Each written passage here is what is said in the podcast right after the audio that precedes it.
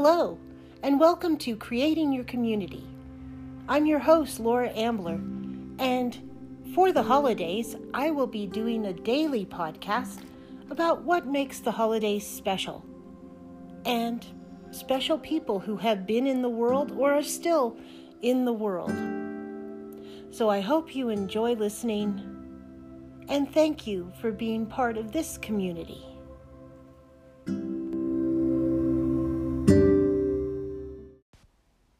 Today was National Peanut Butter Day, and I can't think of peanut butter ever.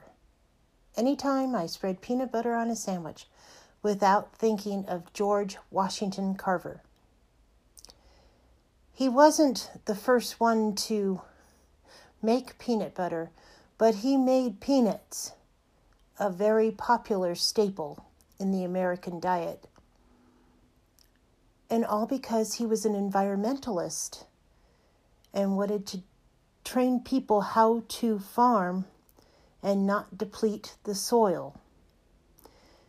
Because the soil in the South was horrid because of all the cotton that was grown there.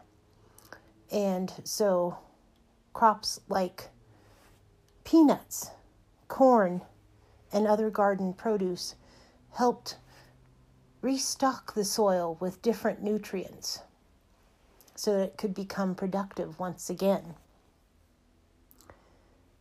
I didn't know that George Washington Carver chose the middle name Washington because he actually just wanted an initial, the W. And when someone asked him in an interview what the W stood for and did it stand for Washington, George said, why not? Though he never used it in his signature and never referred to himself as George Washington Carver. It was either George Carver or George W. Carver.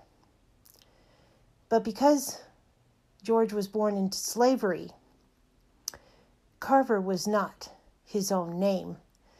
Moses Carver was the German immigrant who had purchased he and his family for $700 when George was just a baby, kidnappers came from Arkansas and kidnapped most of his family.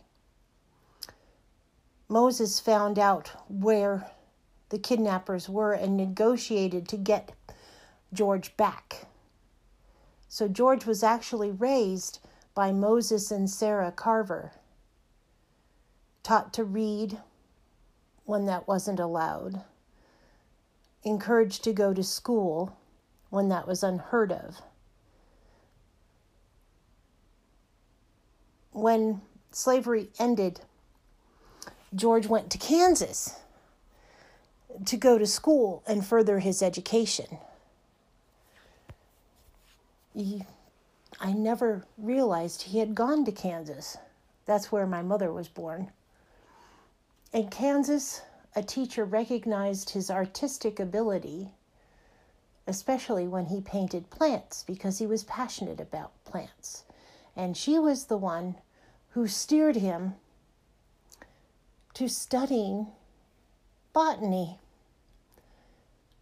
Without her, we would never have had all the 44 inventions that George Carver gave to the world. He ended up teaching at the Tuskegee Institute, which is now Tuskegee University.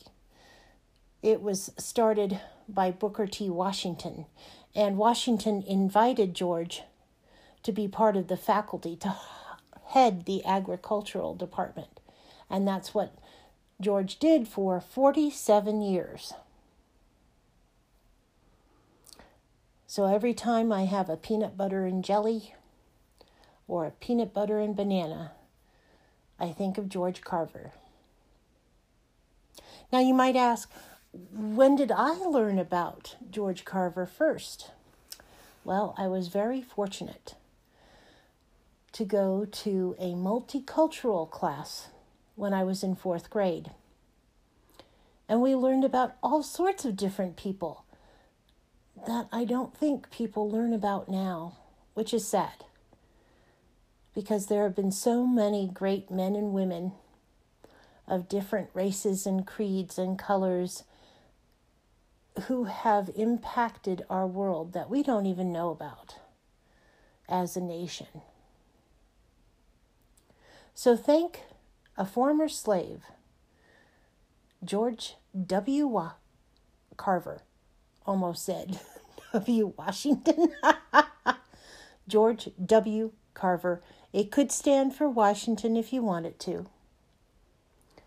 Thank him for giving us different crops and making different crops popular. Because without him, we wouldn't have peanut butter. At least, not as plentiful as we do now. Thanks for listening.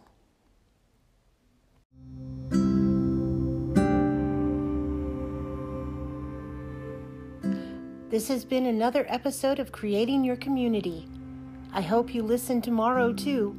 And if you liked what you listened to today, then like, share, subscribe, tell your friends about this podcast, and come back.